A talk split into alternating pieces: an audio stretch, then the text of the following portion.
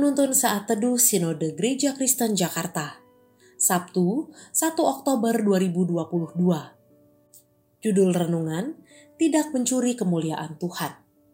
Diambil dari Nats Kisah Para Rasul 14 ayat 8 sampai 15 Di Listra ada seorang yang duduk saja karena lemah kakinya dan lumpuh sejak ia dilahirkan dan belum pernah dapat berjalan. Ia duduk mendengarkan ketika Paulus berbicara, dan Paulus menatap dia dan melihat bahwa ia beriman dan dapat disembuhkan. Lalu kata Paulus dengan suara nyaring, "Berdirilah tegak di atas kakimu."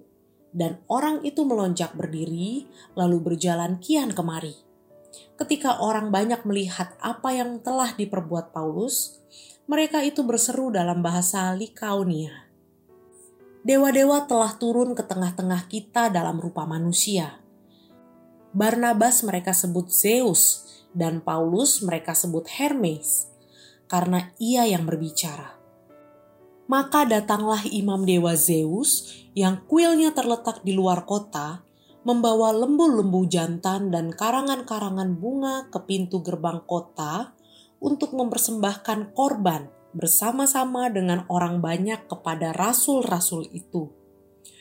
Mendengar itu, Barnabas dan Paulus mengoyakkan pakaian mereka, lalu terjun ke tengah-tengah orang banyak itu sambil berseru, "Hai kamu sekalian, mengapa kamu berbuat demikian? Kami ini adalah manusia biasa, sama seperti kamu.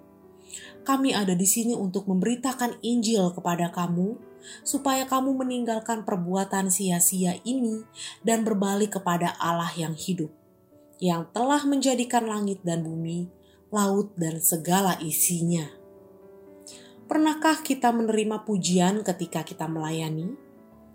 Mungkin ketika kita menjadi pemimpin pujian atau berkhotbah dengan baik dan bagus, atau kita berdoa untuk seseorang dan orang tersebut sembuh atau ketika kita menginjili orang tersebut membuka hati menerima Yesus. Apa respons Anda? Hal yang sama juga dialami oleh Paulus dan Barnabas ketika mereka menyembuhkan seorang yang sakit lumpuh dari sejak lahir. Orang banyak memuji-muji Paulus dan Barnabas. Mereka disebut sebagai dewa-dewa dalam rupa manusia. Paulus mereka sebut sebagai dewa Hermes, dan Barnabas sebagai dewa Zeus.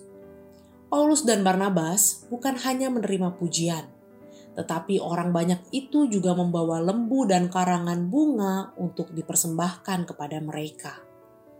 Namun, hal terpenting yang dapat kita pelajari dari Paulus dan Barnabas yaitu mereka tidak menjadi sombong atas semua pujian yang diberikan Malahan mereka mengoyakkan pakaian mereka sebagai tanda duka atas apa yang telah orang banyak itu lakukan serta berseru.